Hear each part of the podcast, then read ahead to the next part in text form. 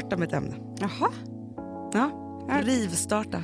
Gud vad kul. Eller hur? Vi har pratat om det här i flera veckor. Men jag känner att du har dödat det här ämnet. Jag har pratat för mycket. Jag har tagit över. Du har tagit över. Nej, men vi har haft så mycket annat att prata om. Mm. Men jag har ju förstått. Mm. Och förstår nu också varför. Mm. Folk är tokiga i det här programmet som heter Gift vid första ögonkastet. Hanna, vet du vad jag känner? Nej. Jag känner mig så otroligt utanför. Jag förstår det. Alltså, vet du vad Gift vid första ögonkastet är för mig? Nej. Det är samma sak som när man började att inte framkalla bilder längre. Alltså jag, vad menar du? För att det hände så fort och jag hängde inte med och så kände jag att nu har tåget gått och jag kan inte hoppa på det här tåget igen.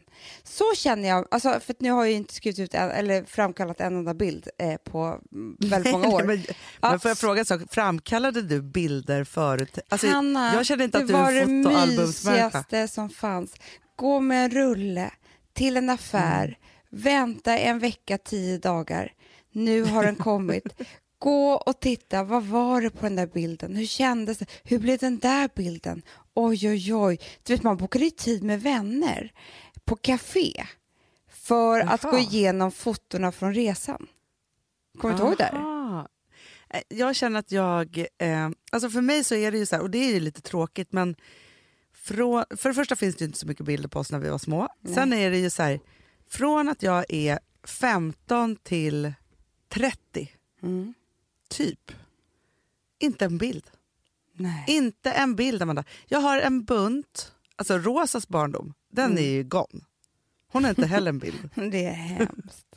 Fast nej, men vet Rosa en farmor som jag har fått album. När jag kommer hem till mina duktiga, väldigt noggranna kompisar, då får jag chock. För där, de har ju så, du vet, så stora vackra hem med så många Svensk Tenn-ramar överallt. Där de har satt i massor av... Vet du, jag tror att det här är liksom lite Östermalmsmanér, förstår du?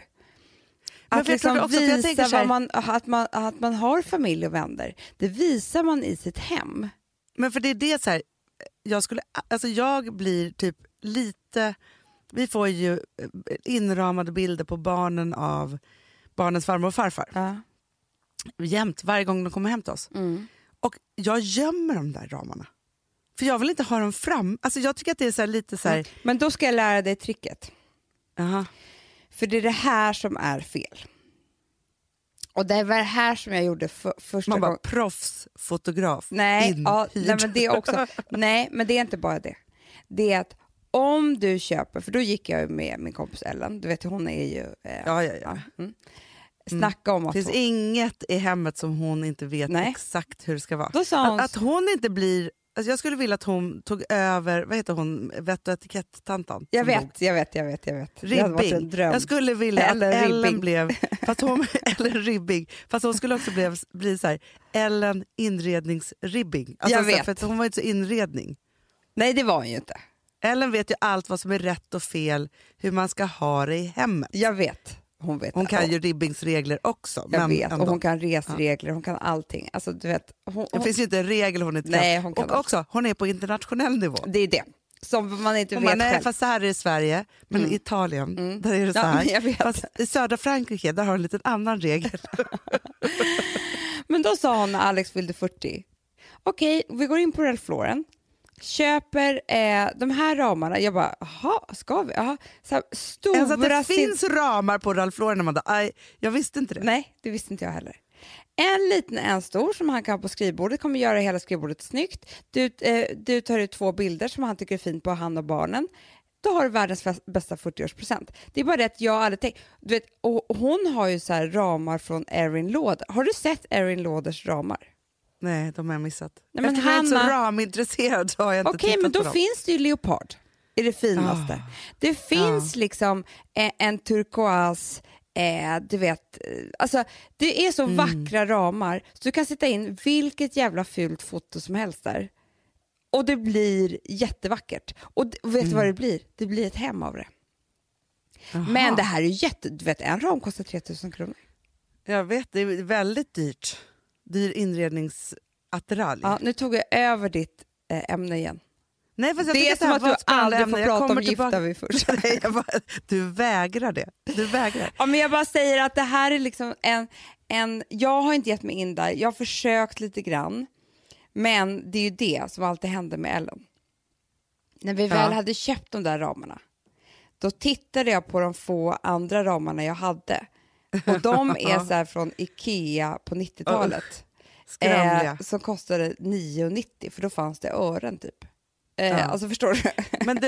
men vet du vad jag tänker som faktiskt är en bra idé? Nej. Våra mamma, hon är väldigt bra på att köpa presenter till oss. Mm. Men nu har vi ju varit länge i vasar från Svenskt Tenn och krukor därifrån. Det var där vi började vår karriär.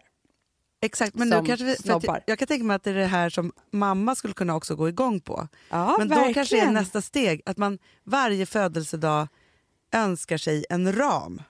Det är jättebra. Och då så säger man så här, alltså man säger Svenskt Tenn, Erin Lauder eller du vet, Ralph Lauren. Ja, inte Ikea. Nej. Då får de samla ihop det här. Och det ska ju vara som ett smycke i hemmet. Mm. Det är men det. Du vet, och Elin en gång, jag kommer ihåg när jag fyllde typ 30, då hade hon samlat ihop från alla, köpt världens vackraste Svenskt Tenn-ram med ett foto på alla oss. Och jag tyckte jag var lite så här, jaha. Men nu förstår jag, de kostar jättemycket pengar. Men det är väldigt kul också att få foton på liksom på alla. Alltså om folk har gamla foton på en, det kan vara kul. Hanna, du och jag kan göra det här till varandra. Det gör vi. Jag bara, här är du och jag. Du bara, här är du och jag. Jo, men man letar upp något foto på barnen. Köper en svindyr ram. Och så ger, för nu vet vi det här. Vi ska ju skaffa oss 2 hem. Ja. Mm. Men det är jättebra idé. Okej, tillbaka nu till gifta vid första ögonkastet eller vad det nu heter. Jag vill bara säga så här, för nu har jag ju sett den senaste säsongen. Hela ligger ute på SVT Play så man kan titta på den. Jag måste bara säga så här, att jag älskar konceptet. Jag kan titta på det, men jag spolar mycket. För jag orkar inte hålla på och lyssna på vad de pratar för länge. Kan du berätta för mig? För det är det här, jag vågar inte ens fråga någon för att jag inte vet. Nej, men nu berättar jag då. Så här är det. I första episoden så är det då ett batteri av terapeuter, psykologer, sexterapeuter, alltså typ så här, relationsexperter. Det här är ingen sak för mig. Du har inte frågat. De i alla fall har då satt ihop 3 stycken par utefter den perfekta matchen. Och har ju då tittat på massa olika saker. De här paren har aldrig träffats. Utan först så håller de på att prata med liksom respektive person. Och sen då, så är alla det då, har sökt. Vi säger som typ Bonde söker fru. Sen är det de här experterna som väljer. Exakt. Ja.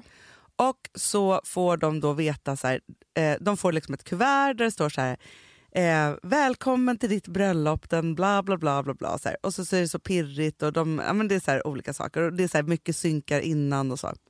Och sen så står då killen i kyrkan. På ena sidan så sitter hans familj och vänner och på andra sidan så sitter hennes familj och vänner. Han har aldrig träffat henne då. Men varför har jag inte sett det här? Det verkar ju hur spännande som helst. Det är så spännande.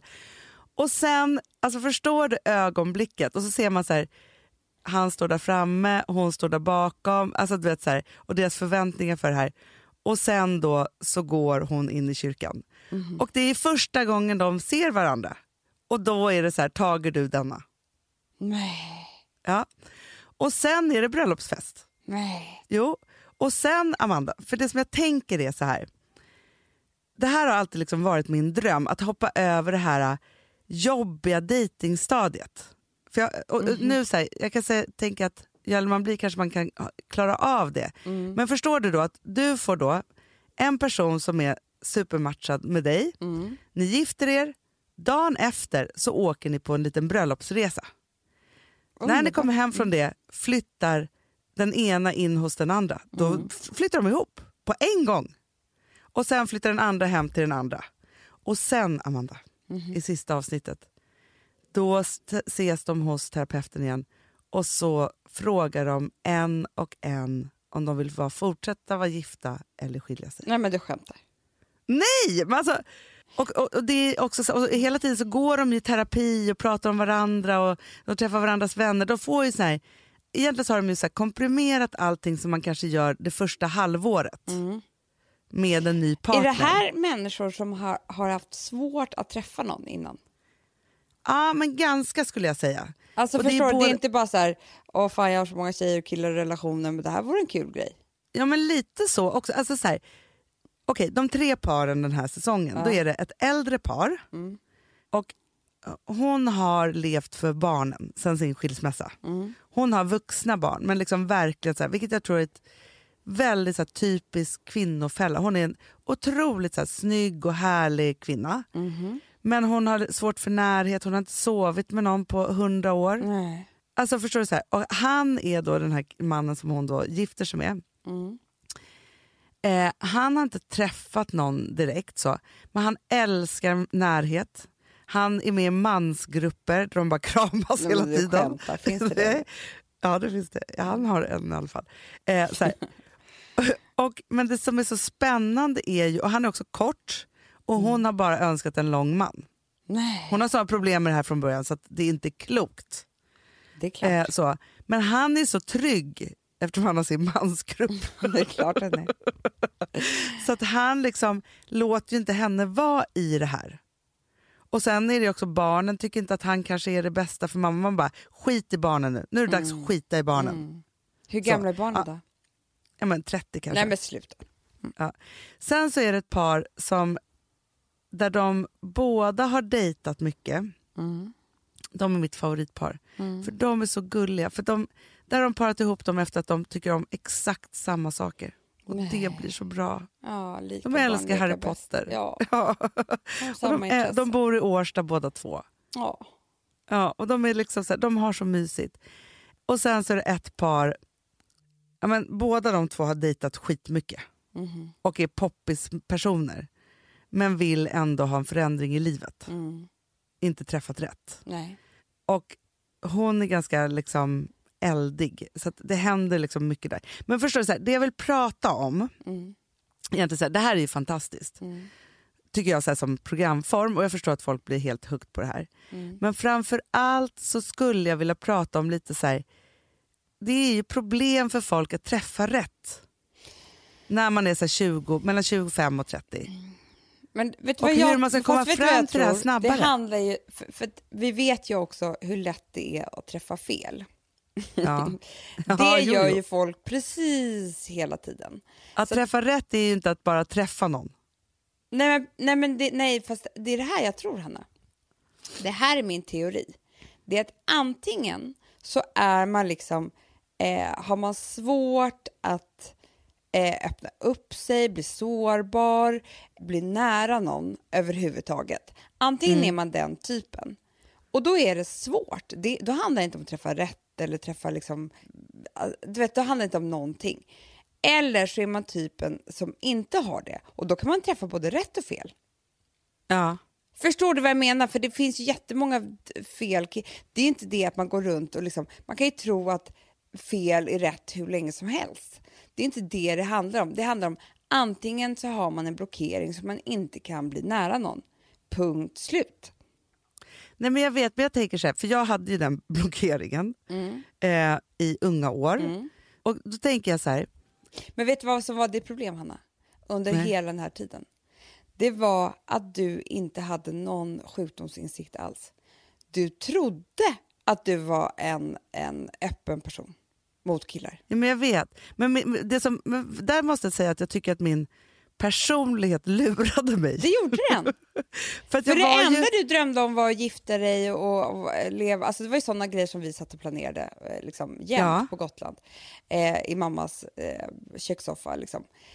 Och den skulle man vilja leva med och den är så härlig. Och det var liksom, det var så här, det var det enda du ville. Men så tyckte du typ att du träffade lite fel kille. Men det var ju också det här, Amanda, att så här, som jag tänker att min personlighet lurade mig att så här, jag är ju en väldigt öppen person och så här, inbjudande och alltihopa. Det är som att och folk tror att de ska krama nära, dig också. Ja men jag vet. Och så otroligt nära mina tjejkompisar. Alltså jag är ju så nära. Så. Men det här hade ju inget samband med det manliga könet. Nej. Så, utan där var det ju precis, alltså de fick ju möta det här öppna härliga, den som man tror att vill kramas hela tiden. Men Sen min koppling till riktig närhet i kärlek fanns ju inte. Jag hade ingen kontakt där. Nej. Nej, men alltså där var det helt avstängt. Och jag måste bara säga att jag träffade en tjej, en kompis, som berättade för mig att, för hon var gift och fick ett barn. Men sen så där tog det liksom stopp och har varit singel i 10 år typ. Liksom. Och inte träffat rätt och sådär. Du känner henne också. Och sen så bara berättade hon att, för nu har hon äntligen träffat någon. Till slut, och det var det här som var hennes insikt. Till slut så förstod hon, eller så tänkte hon så här, för hon är en smart tjej. Nej, efter 10 år. Det kan inte vara fel på alla killar jag träffar. Nej. Det kanske är fel på mig. Alltså, förstår du? Ja. Men det är en svår insikt ju. Eftersom man alltid annars bara projicerar allting på de här killarna. Nej, men han är ful, ja, han är dum, han är kort och han är liksom luktar illa eller vad fan det nu kan vara. Och då började hon gå i terapi. Vad hände? Jo, då sa terapeuten, ja, men du måste ju liksom våga öppna upp dig, bli nära och bli sårbar med en man. Vad har hon nu? Världens härligaste man. Ja, och vet hon vad det här är också? Hon aldrig hade kunnat träffa honom. Hon hade inte sett att han fanns. Alltså hon hade kunnat dejta med honom 1000 gånger. Men det hade inte spelat någon roll. För att hon hade ändå inte blivit nära. Men vet vad det härligaste är också? Om man tänker så här, gud, ska jag gå i terapi för det? Och bla bla, så här. Jag tror hon gick i terapi, Amanda, i 2 månader. Jag vet. Det var så här en nyckel som bara behövde vridas om typ. Alltså så i det här. Och att hon skulle börja se det här. Men för jag tänker också så att antingen så ska man ju vara så smart och få en sån insikt. Jag fick ju inte den insikten. Jag vet ju vad jag fick för insikt. Och grejen är så här, och där är väl tur att jag då har någon form av driv. För att jag insåg ju så här, men vänta här nu. Om man inte får komma nära mig, då kommer jag aldrig få det jag drömmer om. Vilket var så här, stor familj och barn och med alltihopa det där. Och den drömmen och viljan och längtan var så stark för mig. Så att jag ändå tog mig dit. Alltså jag tackar min längtan till den där drömmen. För hade jag inte haft den, då kanske jag hade skitit att ta reda på det här. Nej. Det är jättemånga människor som jag säger, nej, men jag är inte ens sugen på barn liksom. Nej. Varför ska du då vilja, alltså då har du inte den här kampen inom dig som ändå kan göra att du tar över några hinder. Exakt. För mig så var det så himla svårt att förstå, och det är därför jag pratar om alla de här stegen, att jag bara vill så här, kan vi inte bara gifta oss från början och sen så gör vi det där, för att alla de här stegen för mig vågade jag inte göra, för jag trodde inte att någon ville äta middag med mig. Nej. Själv. Alltså förstår jag vill ju alltid ha med en kompis. Ja. Alltså förstår jag vill ju alltid klä mig i någonting. Alltså vid en första kontakt, alltså så här, jag träffat någon ute på krogen eller så här, då var jag så här avslappnad, kul, härlig liksom alltihopa. Så fort det började stå någonting på spel med det här, så var det ju som att jag fick en låsning i att jag räcker inte. Det är att, precis här, som jag hade med jobb och prestation. För det var ju alltså jag var ju full om på kärlek. Inga hinder överhuvudtaget. Alltså noll. Du räckte till noll, och blev över. Noll. Jag bara, här är jag. Kan du ta hand om mig? Ja. Du är ditt bästa. Sårbar. Ja, verkligen. För att annars så dör jag om du inte tar hand om mig. Om du inte gör hjärt- och lungräddning och andas hela tiden i min mun, då kommer jag dö. Då kommer jag dö. Och då är det ditt fel. Så att nu får du köra. Ja. Nej, men i alla fall, med jobb i alla fall och prestation, så hade jag ju precis tvärtom. Det är ju det här, du och jag, 2 sidor av myntet. Ja. På något sätt. Och då så ville jag alltid, om jag skulle göra någonting, så hade jag också feber. Var sjuk och sådär, så att ingen skulle förvänta sig. Du vill ju fortfarande ha med någon, för du kan inte göra någonting utan mig. Nej, exakt. Eller ta med mig det. Alltså förstår du, alltså jag kunde aldrig förlita mig, kan väl fortfarande kanske inte då ens det. Förlita mig på min egna förmåga. Precis som du inte kunde vid en dejt. Nej. Jag inte göra med jobb. Så varför skulle den vilja träffa mig? Ja. Och men däremot i jobbet var jag ju tvärtom. För, alltså, jag var just min terapeut igår. Och då frågade hon, för jag pratade om så här, där jag känner mig dålig. Men då kommer jag faktiskt fram till, alltså just när det gäller prestation, och att så här, jag har ju alltid liksom stått på en stol och sjungit för alla sedan jag var pytteliten.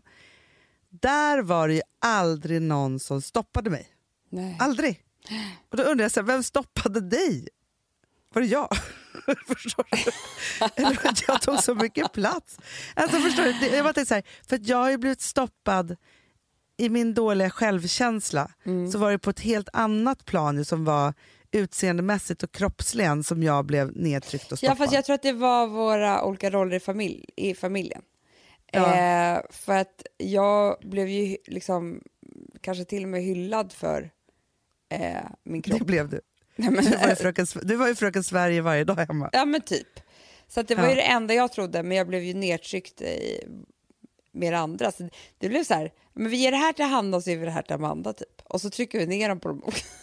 Men för det var ju lite så här, titta på Hanna, hon är så duktig. Titta på Amanda, hon är så snygg. Ja. Alltså, så att vi hade ju någon så här, för någonstans i vår familj så är alla är väldigt så här, alla, men liksom många är så här egocentrerade, men vill ha också, vara stolt över. Alltså det finns ju mycket, alltså det är ju, vi är som en cirkusfamilj.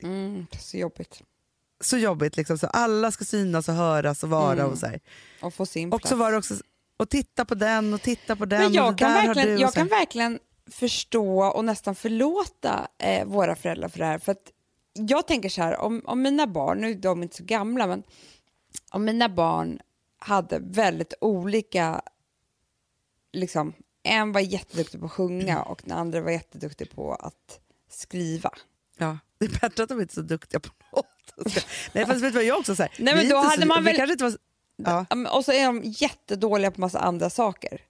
Ja. Okej, jag hade kanske inte sagt att de var dåliga på det de var dåliga på, men jag hade väl försökt verkligen hylla dem för deras egna talanger. Men det gör man väl hela tiden med sina barn, tycker jag. Jo, men alltså, jag tänker när det blir motsats till varandra, det är då det blir knepigt liksom. Jag vet, men jag tänker bara så här, jag tror att vi som föräldrar i den här generationen som vi är, vi hyllar våra barn för det de är bra på, men vi skiter och belyser deras dåligheter. Ja. Det var ju det också, att vi blev lika belysta för det vi inte kunde. Ja, exakt. Jo, men det kanske var för att uppa dig, förstår du? Ja. Att du är mycket bättre än Amanda på det här. För att du skulle känna dig bra på det du var bra på. Och tvärtom, förstår du? Ja, men verkligen. Nej, men vet du vad jag också vill hylla vår familj då för? Nej. Det är ju för att jag förstår, Amanda, att i de flesta familjerna varken hyllar man eller dissar. Och då finns man ju inte. Nej. Det är någonting annat. Medan i våra familj, och det är väl därför vi gör alla de här sakerna vi gör i vårt jobb och utsätter oss för det. Och liksom, för att någonstans har vi alltid fått veta att så här, vi kan göra vad vi vill. För jag tror att mycket är så här, nej men inte ska du. Nej men du vet, det där är inte... Man har liksom, man dämpar i bara farten av att inte skapa förväntningar. Vet du vad jag tror skillnaden mellan dig och mig? Det är att din talang, alltså att du var så duktig och stod på stolen och var smart och tog det fram och sådär. Ja. Det lyckades ju du med. Men min talang är att vara snygg. Alltså jag blev ju aldrig fotomodell, förstår du? Nej, men du blev ju snyggast i Sverige. Nej, men nej, Anna, jag var på castings. Ingen valde mig. Alltså det var ju bara besvikelse på besvikelse. Alltså, det var liksom, jo, det, så var det, Hanna. Du försökte. Men ändå slogs du inte ner. Du, det kan man säga att jag gjorde. För det, jag skojar bara. Det var ju så här, du tog med mig på grejer. De bara, nej men alltså, hon kan inte bli fotomodell. Hon kanske kan vara med i sån här People, du vet. Alltså det var alltid någon sån här reklam där man kunde vara lite ful också. Men förstår du? Så jag var ju inte lyckad i min talang. Nej, fast vet du sak, vet du vad jag tycker ändå är härligt, för att från start. Nej, men så var du så lyckad för mig. Ja, det jag var ju så stolt över dig, jag ville ta med dig på alla modellagenturer och tvingade dig till saker. Jag var ju din stage mom. Jag vet. Du sen att du var stylist för veckor, vi gjorde inte saken sämre. Där fick jag ju vara med på modejobb och allt. Exakt, jag bara, okej, ni vill inte ha henne som modell, men det vill jag. Ja. Fast det är väl också hela vår grej som att vi aldrig har blivit accepterade av det rätta och det riktiga. Alltså även om du är hur smart som helst och har varit vd för ett jättestort bolag, så du kunde ju aldrig gå på universitetet för rätt på några prover liksom. Alltså, nej. Och jag fick ändå vara med på massor av fotomodelljobb, även om inte Mikael ville ha mig. Vi har ett betalt samarbete med Syn nikotinpåsar. Det här meddelandet riktar sig till dig som är över 25 år och redan använder nikotinprodukter. Syn innehåller nikotin som är ett mycket beroendeframkallande ämne, och Syn kommer i olika smaker, styrkor och format. Nu lanserar Syn en helt ny smak inom mint. Syn Slim Cool Frost, som har en tydlig smak av kylande pepparmint och mentol. En långsmal helvit prilla. Och enligt 90% av 366 vuxna konsumenter så har den en långvarig smak. Läs mer på niko.com och klicka in på Syn. Och glöm inte att slänga din tomma dosa i plaståtervinningen. Du Amanda, jag är så glad du. För att vi är sponsrade av Synoptik och deras glasögonabonnemang All Inclusive. Du, det här kan jag säga är något för mig. För att, alltså nu, jag har ju galopperande sämre syn. Så jag är med. Jag är ju numera en glasögonbärare. Orm. Alltså alltid. Ja, en glasögonorm. Exakt. Och då är det så här, jag var ju duktig och gjorde ett par glasögon för några år sedan. Men tror du att de håller stil, styrka eller att de är sönder? Ja. Alltså, det är liksom, de måste ju bytas ut. Det är ju inte så att man kan skaffa ett par för resten av livet. Nej. Men så här, om du då har Synoptik All Inclusive, så är det så här att då kan du byta ut ett par per år, vilket är otroligt, vilket man verkligen behöver. Sen är det också så här, när man är då en sån som jag, som är så här, men nu måste jag ha glasögon hela tiden. Jag vill inte ha samma glasögon varje dag. Det är som att ha samma kläder varje dag. Det vill inte heller. Det är det. Nej, då vill jag ha så här, de här ballar som jag har till det här och de här som jag har till det här. Och sen också så här, tonade glas. Alltså nu är det sommar också. Så här, ska jag ha dubbla glasögon då? Eller? Alltså, nej, förstår, jag behöver liksom, nej. Och då kan jag få hjälp med allt här. Och det som också är jättebra, för att jag har ju ett barn. Jag har flera barn. Men ett barn som älskar att ta mina glasögon och typ slänga iväg dem. Och då är det så att all service ingår, som fria glasbyten. Och synundersökningar, Hanna, för min blir sämre. Jag måste göra en ny synundersökning. Alltså det här är så bra. Allt det här är inkluderat i en fast månadskostnad från 90 kronor i månaden. Inga oförutsedda kostnader. Nej. Dessutom så får du alltid 30% på alla glasögon, solglasögon, när du tecknar ett Synoptik All Inclusive. Läs mer och boka tid på synoptik.se. Det här är så mysigt. Det här är mitt mysigaste. Alltså Polarbröd, älskade Polarbröd som vi sponsrade av. De har ju gjort en sak som heter snackmacka. Jag behöver snackmackan varje dag. Varje dag, för att grejen är så här att det de har tänkt på, det är att så här, underlätta för vuxna att ta snacket med liksom, barnen. Polarbröd stödjer ju Friends. Liksom. Och det här är ju då en del av det, att så här, få höra lite genom en god smörgås, hur är det i skolan, hur är det med kompisarna, liksom få kontakt. Ja, för det är så här, Polarbröd stödjer Friends, och det är i deras arbete att motverka mobbing och psykisk ohälsa, och då behöver man snacka. Det behöver man. Och då, vet du vad, man kan inte bara, nu ska vi sätta oss ner och prata ut, då blir det läskigt. Nej, då äter man det här mysiga till. Och det de har gjort som är så kul tycker jag, det är att man kan skicka en musikinbjudan till sitt barn. De har gjort 3 roliga musikinbjudningar.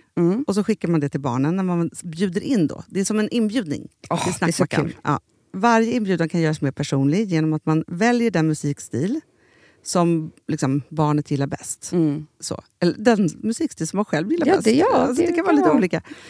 Så. Nej, men det kan vara så här, hiphop eller rockballad eller... Ja, elektronisk dansmusik till exempel, Amanda. Så. Nej, men, och så här, de här 3 låtarna är då AI-genererade. Ja, i låtarna då, det här är så kul, kan flertalet personnamn läggas in. Gud vad kul. Det är så kul. Och, eller så här, smeknamn, eller vad man, liksom, om man inte hittar rätt namn. Och då, då blir ju låten liksom personlig. Alltså gå in på polarbröd.se.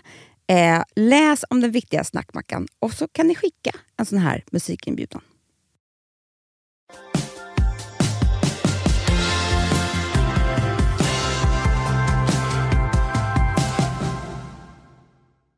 Men Amanda, vet en sak. Jag var ju liksom hade varken kroppen eller utseendet. Ändå fotomodell. Sveriges första mulliga. Alltså, jag vet, det. Jag säger det. Att du var mycket mer lyckad. Nej, men jo, och du mår också samma sak. Fast Hanna, du mår också bättre psykiskt än vad jag gör. Overall. Jo, i och för sig. Ja. Jo, men jag tror att det här gör jag.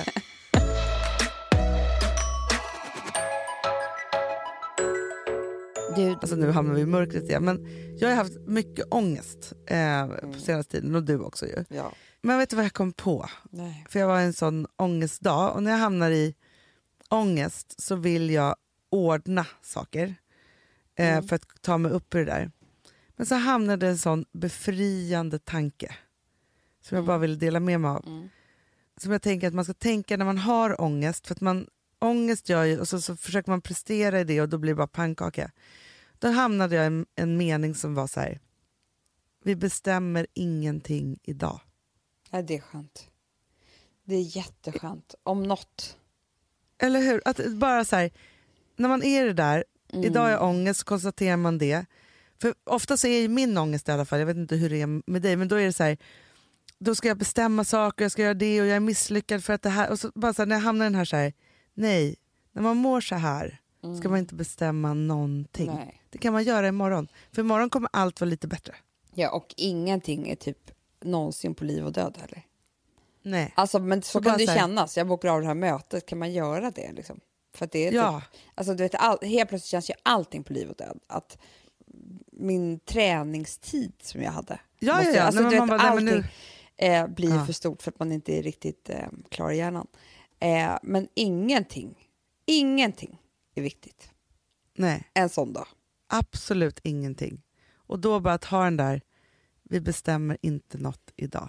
Alex är väldigt duktig på att boka av saker. Är han det? Nej, men han är grym.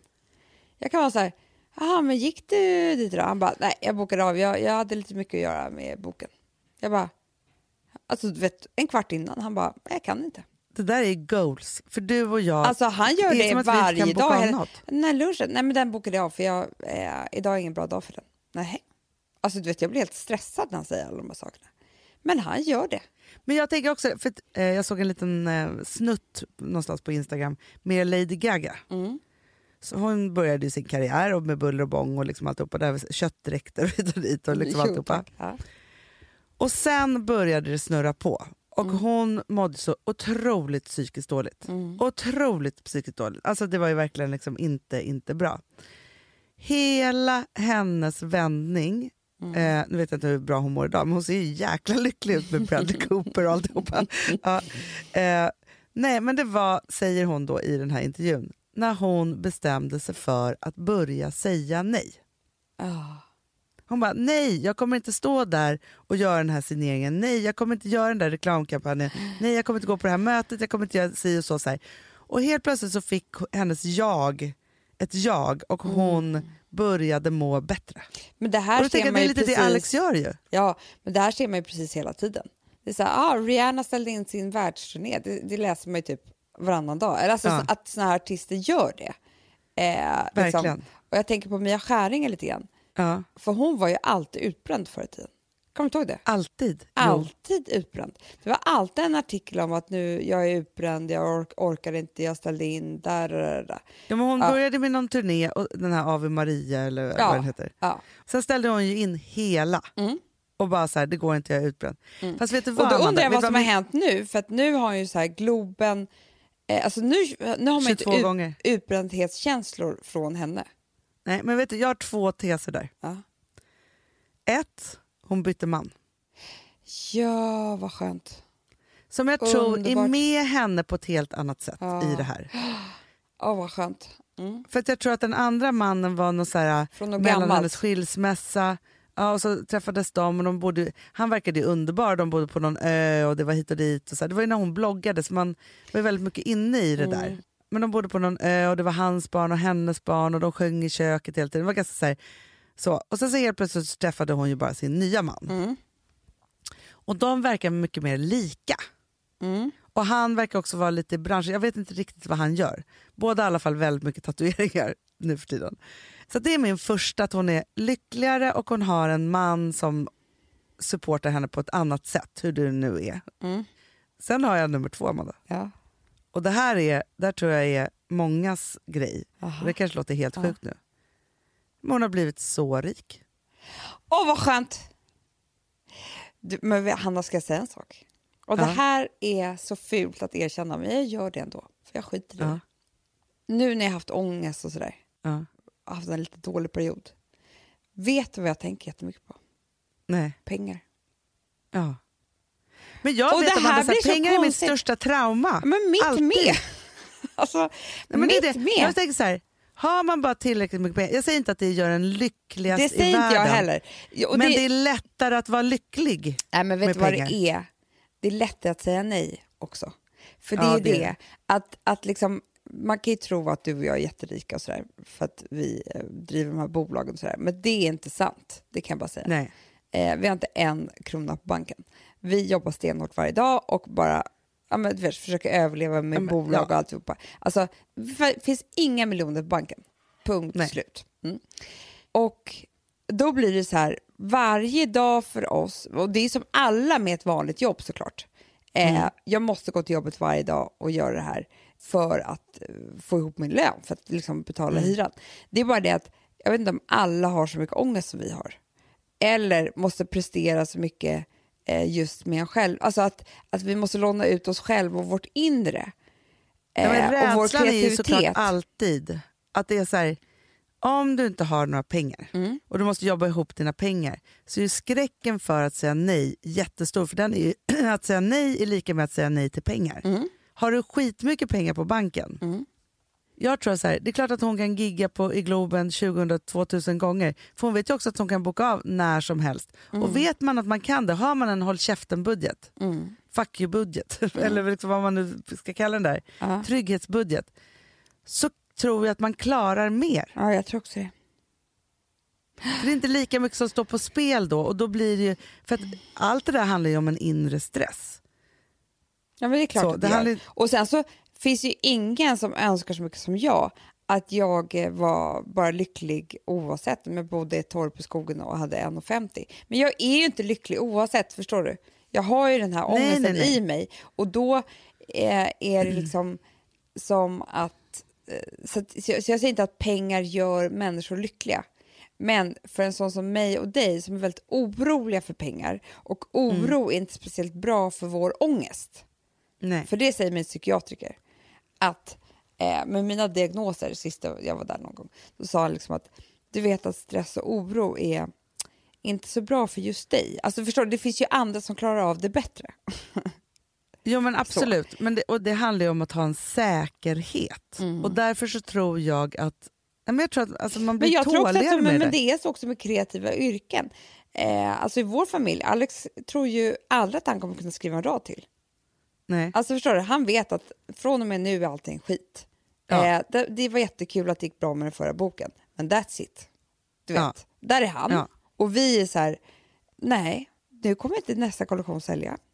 Nu kommer inte vi få in några mer jobb. Nu är vi dåliga, nu tycker andra att vi är dåliga. Alltså, vi är ju alltid den där i oss. Ja, men alltid, och så är det ju också. För vi är inte bättre än liksom, hur många som lyssnar på den här podden eller följer oss på Instagram eller vad vi har skrivit för bok och hur många, alltså så här, det är ju väldigt, det är ju så här, om man har ett vanligt jobb så går man till jobbet och så presterar man ut efter en arbetsbeskrivning och så gör man det, så får man pengar på kontot.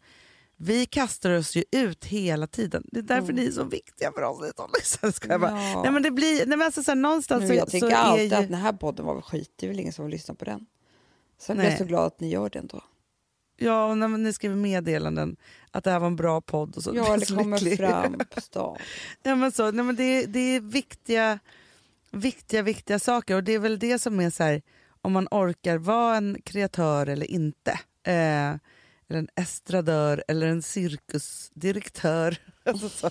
Det är så man känner sig. Nej, men någonstans är det alltid så här, kommer någon att komma på mitt kalas? Det är alltid där man är. Mm. Så är det. Och sen kan man ju välja ett liv där man inte utsätter sig för det då. Mm. Men det är så kul att ha kalas.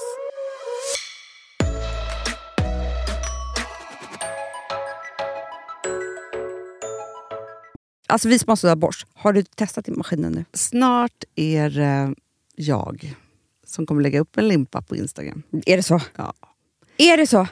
Det som har varit så svårt för mig, Amanda, det är ju att bakning, alltså så här, matlagning, då kan man göra lite hejsan hoppsan. Bakning är kemi. Ja, och vet du vad som också har varit svårt? Det är ju att du kan inte så här, alltså tomatsås så kan du ju salta och peppra och allting med tiden och smaka av.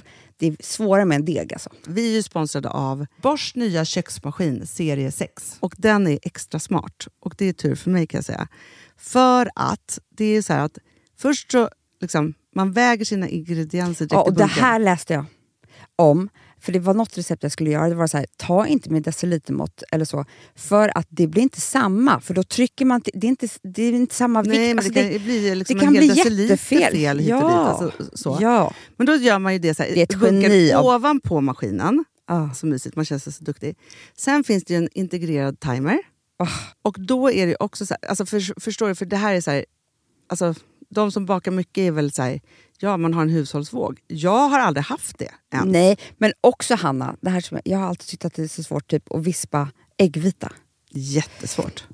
Det är för svårt. Men det behöver inte jag kunna, för det kan min serie 6 köksmaskin från Bosch. Ja, nej men alltså den är underbar.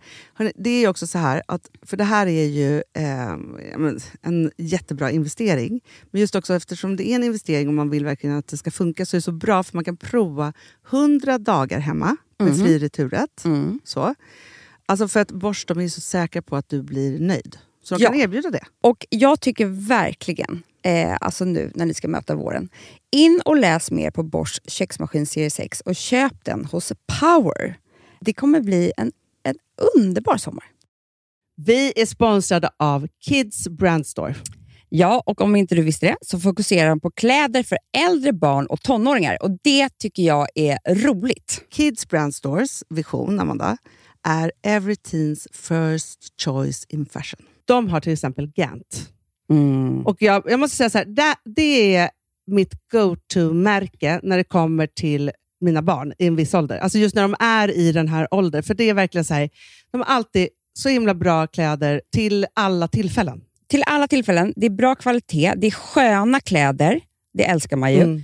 Och det är så här, nej men då, när man har ett så här, ja, men en fin liksom Gant-t-shirt eller hoodie. Du behöver inte 1000. Du behöver bara liksom de där få. För du tar hand om dem. Och de liksom håller och de är snygga jämt. För nämna lite andra märken också, så har de ju då Ralph Lauren till exempel. De har Sail Racing och massor av annat fint. För jag tipsar också, för så här, nu när det blir vår, då är det ju också så att man, alltså ens barn har ju, och tonåringar har ju skolavslutningar och de har, alltså det är olika så här, ja men du vet, man ska gå på någon student och man ska si och man ska så. Och så har de ju Gant. Så fint utbud av linnekläder. För alla de här tillfällena. Det är ju så att en snygg linnebyxa är ju så himla bra plagg. Eftersom det dels kan bli en uppklädd look. Eller bara lite mer casual. Beroende på vad man stylar med. Men är det inte också väldigt bra? Jag menar, det är ju också många barn som fyller år på våren. Alltså att det här är också de bästa presenterna. För det kan liksom inte gå fel med ett Gant-plagg från Kids Brand Store. Det är liksom... Kids Brand Store, eftersom de har handplockats från alla kollektioner och har liksom så otroligt bra märken och sådär, så är det liksom nästan som att man kan gå in och shoppa med sitt barn på nätet, och det är en mysig stund att så här, skriva önskelista och vårgarderob och investera i kvalitet och färre plagg än att köpa massvis. Hörrni, besök kidsbrandstore.se. Av dig och mig så kanske jag som är gladast över att vi sponsrar Prima Dog. Ja, alltså jag är glad för din skull. Eller för Fonsis skull. Ja, alltså jag tänker så här att Fons är gladast. Ja, Fons är gladast. Ja. Det är ju faktiskt en grej med alltså en hund. De blir så glada när de får gå ut och kissa och bajsa eller äta. Det är ju deras två glädjestunder. Ja, gud ja. Och när man inte ger dem liksom god mat... Eller du vet, mat så att de antingen inte kan bajsa också. Deras andra glädje. Du vet, då tar man bort 50% av deras lycka. Prima Dog, de vill ju att alla hundar ska få leva ett långt och aktivt och glädjefullt liv. Och det är ju maten en stor del av. Så de har ju liksom skapat produkter som är snälla för magen. Så att din hund ska Fons må bra. Fons har jättekänslig mage. Ja, och extra du som äter är också så här...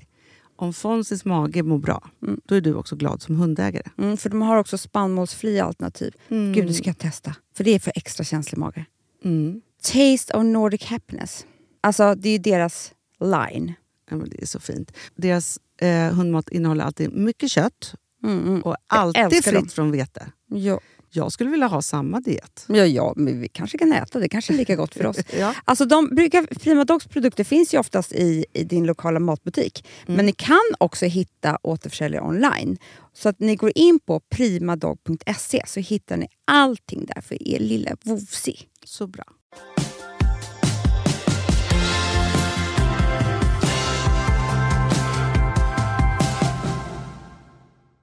Kommer du ihåg i fredags när jag låtsades att jag var rik? Ja, gud. Alltså, jag var i chock då.